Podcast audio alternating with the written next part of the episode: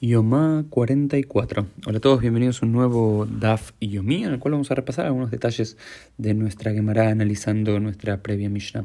Habíamos dicho que el Kohen Gadol durante Yom Kippur hace varios biduim, varias confesiones. Y en la primera lo que hace es lejaper al avonochelo, hacer una expiación por sus propios pecados, ve al beito y de su casa, de su hogar, de su familia. Y la segunda hace también por los Koanim, por todo el resto de los sacerdotes. Y en la tercera hace también por todo el pueblo de Israel. ¿Y por qué en este motivo acreciente? Porque dice la Gemara exactamente, Kaparato kodem le Kaparat beito, su propia capara, la expiación de sus propios errores, antecede a la expiación de los errores de los miembros de su hogar. Kaparat beito kodem le Kaparate Java Koanim, y la, y la expiación de las transgresiones de su propio hogar anteceden a la expiación del resto de los sacerdotes. De Kaparat e Java Koanim kodem de Kaparat que al Israel, y la expiación del resto de los sacerdotes eh, antes debe anteceder a la expiación de todo el pueblo de Israel, y así podríamos agregar también de toda la humanidad. ¿En qué sentido tiene esto? Que para mí es trascendente e importante, que primero tenemos que estar seguros de que nosotros estamos limpios de pecados, limpios de transgresiones. Primero nosotros tenemos que estar seguros de que hemos eh, solucionado todos los errores que hemos cometido, hemos reparado nuestros errores, los propios, luego de la gente de nuestro hogar, luego de la gente de nuestra familia, luego de la gente de nuestra comunidad, de nuestro pueblo y del mundo. No podemos empezar a remarcar los errores del mundo cuando todavía no reparamos los propios. Eso me parece una de las ideas centrales que eh, nos regala aquí eh, la Gemara. Luego algunos detalles de los cambios, ¿no? Recuerdan que para los que no vean, escuchen el episodio anterior, hablamos que en el día de Yom Kippur uh, se, se hacen algunos cambios de lo que se suelen hacer en los rituales de todos los días.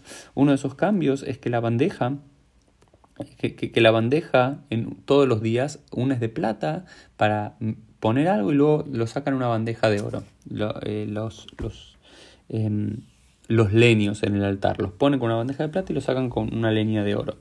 Pero en Yom Kippur es de oro, en am- de entrada y de salida es la misma de oro. Y se pregunta por qué la Gemara, y lo que dice es a Torah Hasalma Monam Yer Israel, porque la Torah cuida el dinero del pueblo de Israel. Si todos los días tiene que usar una bandeja de oro para la entrada y para la salida, eso cuesta mucho dinero, o sea, va a haber que cambiarlo, va a haber que repararlo, va a haber que volver a hacerlo, comprar más oro, lo cual es muy caro para el pueblo de Israel, entonces no se hace. Este es un concepto general que aparece muy bien en la, en la Gemara, a Torah Hasalma Monam Yer Israel, que Dios cuida, la Torah cuida el, el dinero del pueblo de Israel y no hace gastar de más.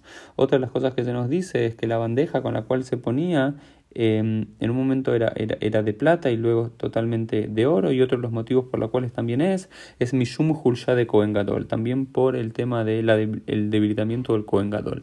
En Yom Kippur es un día que él mismo tiene que hacer todo el trabajo y tiene que hacer todo el trabajo estando, eh, estando en ayunas, por lo cual se trata de alivianar todos los utensilios que, que él utiliza, y en ese sentido también que la, la, la pala, o digamos el mango, todos los días es corto y el día de Yom Kippur es largo. Y se nos dice por qué es largo, para que el Kohen Gadol también pueda eh, apoyar el peso no solamente en la punta de la mano, sino en todo el brazo, cuando levanta y saca las brasas y los leños de un lugar para el otro, también por el cansancio que representa este eh, día para poder ayudarse.